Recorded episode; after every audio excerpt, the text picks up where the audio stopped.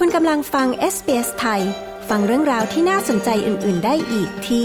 sbs.com.au/thai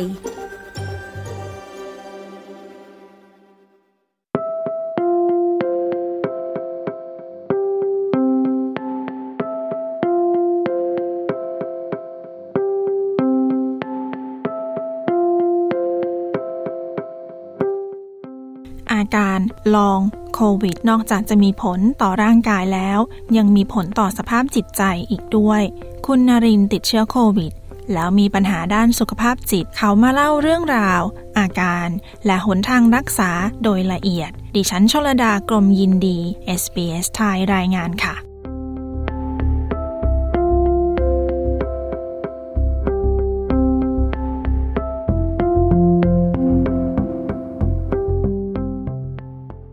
สวัสดีครับ ชื่อนลินนะครับ อยู่เมลเบิร์นครับ คุณนรินทร์ช่วยเล่าถึงตอนที่ติดโควิดแล้วก็พบว่ามีปัญหาทางด้านจิตใจให้ฟังหน่อยค่ะว่า เรื่องราวเป็นยังไงแล้วก็อาการเป็นยังไงบ้างคะ ครับสภาพจิตใจตอนที่ติดโควิดเนี่ยจะเริ่มต้นจากว่าค่อนข้างที่จะกังวลว่าตัวเองเนี่ยจะเหมือนกับที่เราได้เสพจาก ทางสื่อต่างๆนะครับ ว่าเราจะติดโควิด แล้วก็เสียชีวิต มันก็เลยมีผลกระทบกับทางจิตใจว่าเราพิตกกังวล แล้วก็กลัวที่จะเสียชีวิตกลัวที่จะไม่ไม่มีทางรักษาให้หายได้ครับ ก็จะเกิดภาวะเครียดแล้วก็นอนไม่หลับ รวมไปถึงว่าในกรณีที่ช่วงเวลาที่ตอนติดโควิดเนี่ยมีอาการเจ็บคอ แล้วก็หายใจไม่สะดวกเนี่ยก็ทำให้รบกวนเวลาในการนอน แล้วก็ส่งผลให้ถึงภาวะของ ความเครียดสะสม ตลอดในช่วงเวลาเวลาที่ติดโควิดเลยครับ พอมีอาการทางร่างกายอย่างเงี้ยค่ะทำให้กระทบกับชีวิตประจำวันด้วยใช่ไหมคะ ใช่ครับก็อย่างที่ทุกๆคนเป็นนะครับในในกรณีที่คุณติดโควิดก็ต้องทำการกักตัวอยู่ที่บ้านนะครับ ดังนั้นเนี่ยก็จะมีผลในเรื่องของการไปทำงาน ซึ่งไม่สามารถไปทำงานได้เลยแล้ว โดยปกติแล้วเนี่ยการทำงานของนลินเนี่ยจะต้องเดินทางไปทำงาน และไม่สามารถทำงานที่บ้านได้ ดังนั้นเนี่ยงานที่ทำเนี่ยจะต้องยกเลิกทั้งหมดเลย แล้วก็มีผลกระทบกับเพื่อนร่วมงานที่เกิดขึ้น แล้วก็บุคคลที่จะต้องเข้ามาเกี่ยวข้องในงานด้วยครับ รวมไปถึงกับสมาชิกที่อยู่ในครอบครัวด้วยที่อาศัยอยู่ในบ้านเดียวกันครับอ๋อตรงนี้คือเป็นยังไงคะเพราะว่าเราไม่สามารถที่จะพูดคุยกับเขาได้ในเรื่องที่เราเป็นหรือว่าเป็นยังไงคะ คือเราเนี่ยติดมาจากคู่ชีวิต ซึ่งเขาไปทำงานที่อื่นมาเหมือนกัน แล้วก็นำมาติดที่เรานะครับค่ะเนื่องจากว่าเราเนี่ยจะมีสมาชิกในครอบครัวเนี่ยมาเยี่ยมที่บ้านค่อนข้างบ่อยหรือว่าเรามีการดูแลส่วนของบุตรหลานที่จากครอบครัวอื่น ๆ ด้วยในบางครั้งอะไรแบบเนี้ยนะครับอืมดังนั้นเนี่ยคือเราไม่สามารถที่จะเอ่อนำ นำทำหน้าที่ในการดูแลบุตรหลาน จากครอบครัวครอบครัวอื่นได้เลยนะครับ ก็เลยจะต้องทำการเหมือนแบบมีการปรับเปลี่ยนเรื่องเวลา หรือว่ามีการโทรติดต่อครอบครัวอื่นๆ เพื่อที่จะให้เขาด้วยช่วยเหลือในการดูแลบุตรหลาน จากครอบครัวอื่นๆ อีกทีหนึ่งนะครับ รวมถึงเรื่องของการที่จะให้ให้คนมามาเยี่ยมเยียนที่บ้านเนี่ยก็ เป็นไปไม่ได้เลย คือร้อยเปอร์เซ็นคือ ไม่สามารถที่จะเจอใครได้เลยครับ ก็ค่อนข้างกระทบจิตใจในการที่จะเอ่อจากคนที่เราเคยได้พูดคุยหรือว่าได้เจอกับครอบครัว เป็นขนาดใหญ่เนี่ยก็ต้องมินิมอลหรือว่าลดขนาดการพูดคุยมาเป็นทางโทรศัพท์ หรือว่าเจอเฉพาะในส่วนของคู่ครองของเราเท่านั้นนะครับ พอได้ติดมาแล้วก็เครียดแล้วก็นอนไม่หลับทำงานก็มีปัญหา แล้วก็ยังมีปัญหาในเรื่องของ การมีความปฏิสัมพันธ์กับคนรอบข้างที่เคย พบเจอกันได้ก็คือต้องปรับเปลี่ยนทุกอย่างใช่ไหมคะ ถูกต้องครับ ตอนนั้นคุณนลินทำยังไงคะ รู้ว่าเราสภาพจิตใจเปลี่ยนไปยังไงคะครับ เราเริ่มสังเกตจากตัวเองหลังจากที่ติดโควิดมาแล้วเนี่ย มีอาการเหมือนกับเริ่มวิตกกังวลเป็นอย่างแรกนะครับ เท่าที่เท่าที่สังเกตดูแล้วก็ เวลาที่จะนอนหรือว่าพักผ่อน ไม่ว่าจะเป็นกลางวันหรือกลางคืนเนี่ย จะเริ่มนอนไม่ค่อยหลับ แล้วก็จะมีความคิดที่เหมือนกับว่า เออเราจะเสียชีวิตหรือไม่เราจะเป็นยังไงต่อไป เราจะเอ่อเป็นหนึ่งในบุคคลที่อาจจะมีเอ่อภาวะที่เสี่ยงต่อการเสียชีวิตสูงหรือไม่ทั้งๆที่ตัวเองเนี่ยก็ฉีด วัคซีนตอนนั้นประมาณตอนนั้นคือสามเข็มแล้วนะครับ ก็คือโดยรวมก็คือจะมีความเครียดค่อนข้างสูงนะครับ รวมถึงวิตกกังวล รวมไปถึงเรื่องของอาการที่เรียกว่าถ้าเป็นภาษาอังกฤษก็คือเป็น panic นะครับ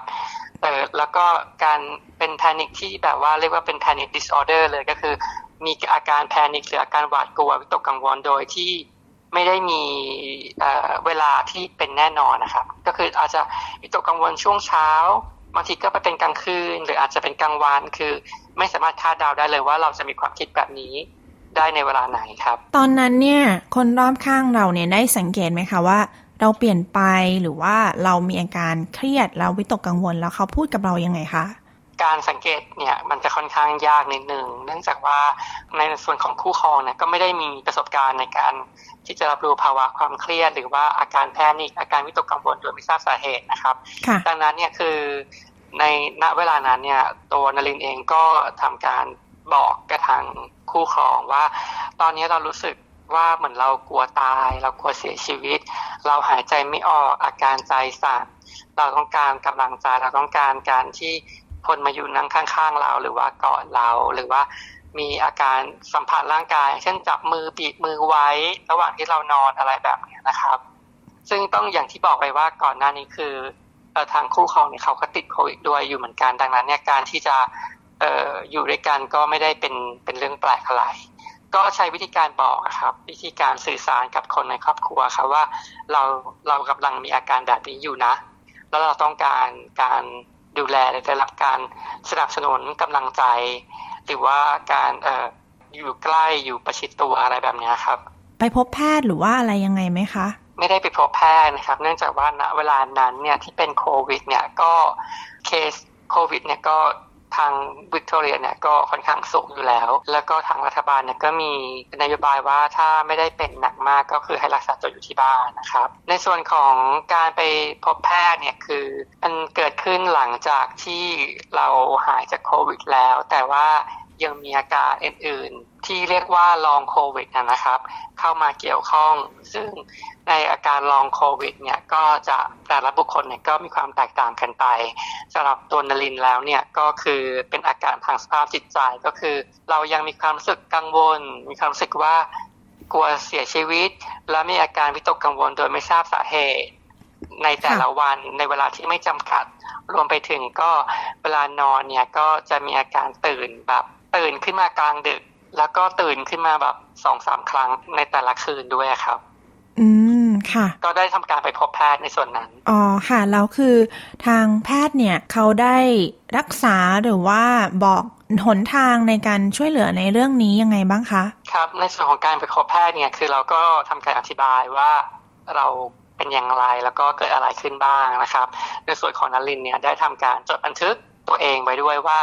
ในแต่ละวันเนี่ยเรามีอาการอะไรบ้างนะครับ แล้วก็นำข้อมูลตรงนี้เนี่ยไปแจ้งกับทางเอ่อ GP นะครับ GP ประจำตัว แล้วทาง GP เนี่ยก็ทำการสอบถามประวัติว่าเกิดอะไรขึ้น เราก็แจ้งว่าเออเราเคยเป็นโควิดแล้วก็ตอนนี้สภาพจิตใจเป็นแบบนี้ ซึ่งเราไม่แน่ใจว่าเหตุการณ์สภาพจิตใจแบบนี้เนี่ยเกี่ยวข้องกับการเป็นโควิด ไหมทาง GP ก็วินิจฉัยว่าน่าจะเป็นในส่วนของลองลองโควิด ซึ่งลองโควิดเนี่ยก็สามารถที่จะมีผลกระทบทางร่างกาย อย่างเช่น บางท่านก็จะมีผลกระทบกับเรื่องของการหายใจเรื่องของปอดนะครับ แต่ในส่วนของนลินเนี่ยก็จะมีเรื่องของกระทบสภาพจิตใจ เพราะว่าเรามีภาวะที่เรากลัวหรือว่าวิตกกังวลกับว่าเราจะเสียชีวิตนะครับ คุณหมอก็ทำการวินิจฉัย แล้วก็บอกว่าน่าจะเป็นลองโควิด แล้วก็ได้ทำการออกเอกสารนะครับ ที่เราเรียกกันว่า mental health plan นะครับ แล้วก็ได้ทำการส่งตัวไปหากับทางนักจิตวิทยานะครับ หรือว่า psychologist นะครับ ซึ่งการไปหานักจิตวิทยาตรงนี้เนี่ยก็ไม่สามารถที่จะไปหาได้ด้วยตัวเองนะครับ จะต้องอได้รับการ ส่งตัวไปรวมถึงได้รับแผนการรักษาทางด้านสุขภาพจิต หรือที่เรียกว่า mental health plan เนี่ยไปก่อนจากคุณ GP นะครับ แล้วก็ส่งไปหาทางนักจิตวิทยาอีกครั้งหนึ่งครับ คุณกำลังอยู่กับ SBS ไทย ขั้นตอนนี้ก็คือว่าคุณนลินพบว่ามีอาการทางด้านจิตใจไปพบหมอ GP หมอ GP ก็คือต้องออกเอกสารเป็นเอกสารส่งตัวหรือว่า referral letter แล้วก็ ต้องมี mental health plan ด้วยถึงจะไปพบที่ปรึกษาด้านสุขภาพจิตได้ใช่ไหมคะ ถูกต้องครับทุกคนที่จะไปพบกับนักจิตวิทยาเนี่ยจะจะต้องมีเอกสารสองฉบับนะครับ ก็คือในส่วนของจดหมายส่งตัวหรือว่า referral letter นะครับ แล้วก็ mental health plan ก็คือแผนการรักษาสุขภาพจิตนะครับ คุณนลินช่วยอธิบายขั้นตอนในเรื่องของ mental health plan ให้ฟังหน่อยค่ะ ครับในส่วนของ mental health plan เนี่ยทาง GP เนี่ยเขาจะทำการสอบถาม รวมถึงให้ตอบแบบคำถามสอบถามตัวต่อตัวนะครับ แล้วก็ทางคุณหมอเนี่ยก็เขาก็จะทำการบันทึกข้อมูลต่างๆ ว่าเรามีอาการอย่างไรบ้างเป็นอย่างไรบ้างนะครับ ในส่วนของแผนการรักษาสุขภาพจิต หรือว่า mental health plan เนี่ยก็โดยปกติแล้วเนี่ยคุณหมอเนี่ยจะทำการแจ้งไว้ใน แผนการว่าจะต้องมีการไปพบกับนักจิตวิทจิตวิทยาเนี่ยประมาณ 5-6 ครั้งเป็นอย่างต่ำนะครับ ถึงจะสามารถใช้แผนนี้เพื่อที่จะให้นักจิตวิทยาเนี่ยยอมรับที่จะรับเราเป็นคนไข้ได้ครับ ตรงนี้นี่สามารถใช้สิทธิ์ Medicare ได้หรือไม่ยังไงคะ ใช่ครับ โดยปกติแล้วเนี่ยในส่วนของการไปรักษาเเรื่องเกี่ยวกับสุขภาพจิตเนี่ยสามารถที่จะใช้ Medicare ได้นะครับ แต่ในบางกรณีอย่างเช่น กรณีที่ต้องการรักษาการเร่งด่วนเนี่ยก็อาจจะมีข้อจำกัดในการที่จะใช้ ระยะเวลาในการรอพบนักสุขภาพจิตที่มาจากหน่วยงานของรัฐบาลนะครับ อย่างเช่น ในกรณีที่คุณมีอาการที่คุณต้องได้รับการรักษาเป็นอย่างเร็ว แล้วก็ได้รับการดูแลอย่างทันท่วงทีเนี่ยในระยะเวลาในการรอในส่วนของนักสุขภาพจิตเป็นนักบำบัดเนี่ยจากรัฐบาลอาจจะใช้เวลาประมาณ 3-6 เดือน ซึ่งคุณไม่สามารถที่จะรอตรงนี้ได้ ดังนั้นเนี่ยคุณจะต้องได้รับการ รักษาจากนักสุขภาพจิตที่มาจากสถานบริการที่เป็นเอกชนนะครับ ซึ่งการที่คุณได้รับการรักษาจากสถานสถาบันที่เป็นเอกชนเนี่ย ในส่วนตรงนี้เนี่ย Medicare ก็อาจจะไม่รับรองและจะต้องทำการชำระค่าใช้จ่ายของตัวคุณด้วยตัวคุณเองครับ คุณนารินก็เลยตัดสินใจไปสถานเอกชน เพื่อที่จะไปรักษาณตอนนั้นเลยใช่ไหมคะ ถูกต้องครับ ไม่อย่างนั้นก็จะต้องรอไปอีกประมาณ 3 เดือนถึงจะได้รับการรักษาแล้วทางคุณหมอบอกว่า ยิ่งทิ้งไว้นานเนี่ยการที่จะปรับสภาพจิตใจและสมองของเราให้กลับมาเป็นปกติเนี่ย มันจะยิ่งยากขึ้นไปอีกครับ ทีนี้พอหลังจากที่ไปพบนักจิตวิทยาแล้วเนี่ยรู้สึกยังไงคะหลังจากไปพบดีขึ้นไหมคะ ต้องบอกว่าดีขึ้นมาก ๆเลยนะครับ เป็นร้อยเปอร์เซ็นเลย เพราะว่าเนื่องจากว่า ล่าสุดที่ได้ไปพบกับนักจิตวิทยาเนี่ยมาทั้งหมดประมาณ 6 ครั้งเนี่ยก็ทางนักจิตวิทยาเนี่ยเขาก็จะมีการวินิจฉัยว่าเราอยู่ในสภาพจิตใจที่เป็นปกติแล้วหรือยัง หรือว่าจะต้องดำเนินการในส่วนของการพบต่อไปอีกเรื่อยๆนะครับในส่วนของนลินเนี่ยก็ไม่จำเป็นจะต้องไปพบ นักจิตวิทยาในเรื่องของสภาพจิตใจที่กระทบกระเทือนมาจากลองโควิดแล้วครับ ตอนนั้นนี่ต้องได้ทานยาหรือว่ายังไงไหมคะครับในส่วนของการที่นลินเลือกที่จะไปพบกับนักจิตวิทยาเนี่ยเนื่องจากว่านลินไม่ต้องการที่จะทานยานะครับ คุณหมอเนี่ยได้มีการแจ้งไว้บอกว่า ถ้าไปพบ แล้วสักครั้งสองครั้ง แล้วรู้สึกว่ามันไม่ดีขึ้น หรือว่ามันมีความเครียดสะสมหรือว่าอาการของสภาพจิตใจเนี่ยมันมากขึ้นไปกว่าเดิมเนี่ยก็อาจจะต้องมีการทานยาเข้ามาเกี่ยวข้อง ซึ่งในส่วนของการทานยาเนี่ยทางคุณหมอก็จะได้มีจะมีการให้เอกสารกับทางนารินไปก่อนนะครับว่าให้อ่านดูว่าผลกระทบหรือว่าที่เรียกว่า side effect เนี่ยมันมีอะไรบ้างนะครับ อย่างเช่น น้ำหนักตัวขึ้น หรือว่าความต้องการทางเพศเนี่ยอาจจะลดลงนะครับ หรือว่าในเรื่องของอารมณ์ในช่วงทานยาในช่วงสองหนึ่งถึงสองอาทิตย์แรกเนี่ยอาจจะขึ้นลงแล้วก็ยังไม่ได้ช่วยปรับสภาพจิตใจ ซึ่งนารินเนี่ยมองว่ามันไม่ได้ตอบโจทย์ในการที่จะรักษาสภาพจิตใจในระยะเวลาแบบยาวนานหรือว่าต่อเนื่องไปเรื่อยๆครับ ก็เลยเลือกที่จะไม่ทานยา แล้วก็เลือกที่จะไปพบนักจิตวิทยาแทนครับ โอเคค่ะ นอกจากเรื่องการไปพบแพทย์แล้วเนี่ยค่ะ คุณนลินได้ทำอะไรอย่างอื่นบ้างไหมคะ เพื่อช่วยให้สภาพจิตใจดีขึ้นนะคะ ครับก็ ในส่วนของการทำกิจกรรมอื่นๆ ก็อย่างเช่นออกกำลังกายนะครับ ซึ่งอันนี้เนี่ยคือเป็นขั้นพื้นฐานเลยที่ทุกคนจะสามารถปรับสภาพจิตใจให้ไปโฟกัสกับอย่างใดอย่างหนึ่งได้ ก็มีออกกำลังกายครับทานอาหารที่มีประโยชน์มากขึ้นนะครับ แล้วก็ดื่มน้ำเยอะๆนะครับ ในส่วนตรงนี้ก็ช่วยได้รวมถึงเรื่องของอ่านหนังสือครับ แล้วก็ ต่อจิ๊กซอก็เป็นอีกส่วนหนึ่งที่ได้ได้ทำในช่วงนั้นด้วยเหมือนกันครับ คุณนารินช่วยฝากคำพูดให้กำลังใจ ถึงคนที่อาจจะกำลังประสบปัญหาทางด้านจิตใจ เหมือนคุณนารินหลังจากที่ติดโควิด หน่อยค่ะ ก็ในส่วนของการที่ทุกคนอาจจะมีสภาพจิตใจที่ไม่ได้เรียกว่าปกติ 100%หลังจากที่ติดโควิดมาแล้ว หรือว่ารู้สึกว่าตัวเองเนี่ยต้องการการดูแลนะครับ อยากให้ตัวเองเนี่ยได้ทำการ อลองอบันทึกข้อมูลสภาพจิตใจของตัวเองเป็นเล็กๆน้อยๆนะครับ ดูว่าเรามีสภาพจิตใจที่แตกต่างไปจากก่อนที่เราเป็นโควิดหรือไม่นะครับ แล้วก็อยากให้ทุกคนเนี่ยได้ไปพบคุณหมอนะครับ อย่าละเลยในการที่จะไปเจอกับนักบำบัดต่างๆนะครับ ไม่ใช่เรื่องแปลกนะครับ หรือว่าไม่ใช่เรื่องที่จะเป็นเรื่องไม่ปกติในการที่จะไปพบกับ นักบำบัดสุขภาพจิตนะครับ เริ่มต้นจากการไปหาคุณหมอก่อนนะครับ ไปหาคุณหมอประจำตัวหรือคุณหมอ GP ก่อน แล้วดูว่าเราควรจะไปรับการบำบัดหรือไม่นะครับ ถ้ารู้สึกว่าพบกับคุณ GP แล้วไม่ได้มีปัญหาอะไร แล้วก็รู้สึกว่าเราสามารถที่จะดูแลสภาพจิตใจให้ดีขึ้นได้ด้วยตัวเองก็ก็ดำเนินการต่อไป แต่ถ้าถึงขั้นที่จะต้องไป เจอกับนักบำบัดสุขภาพจิตเนี่ยก็อยากวิตกกังวล แล้วก็ทำตามข้อแนะนำของ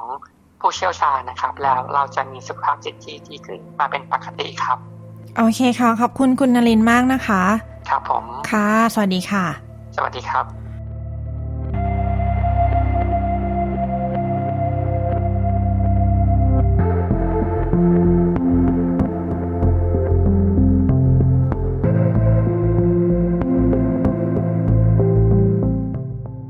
ทีจบไปนั้นคือ บทสัมภาษณ์ของคุณนรินที่มีอาการลองโควิดทางด้านสภาพจิตใจ ดิฉันชลดากรมยินดี SBS ไทย รายงานค่ะ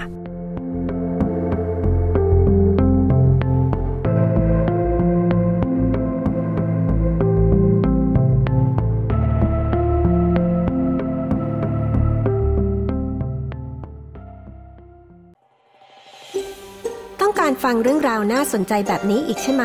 ฟังได้ทาง Apple Podcast Google Podcast Spotify หรือที่อื่น ๆ ที่คุณฟัง podcast ของคุณ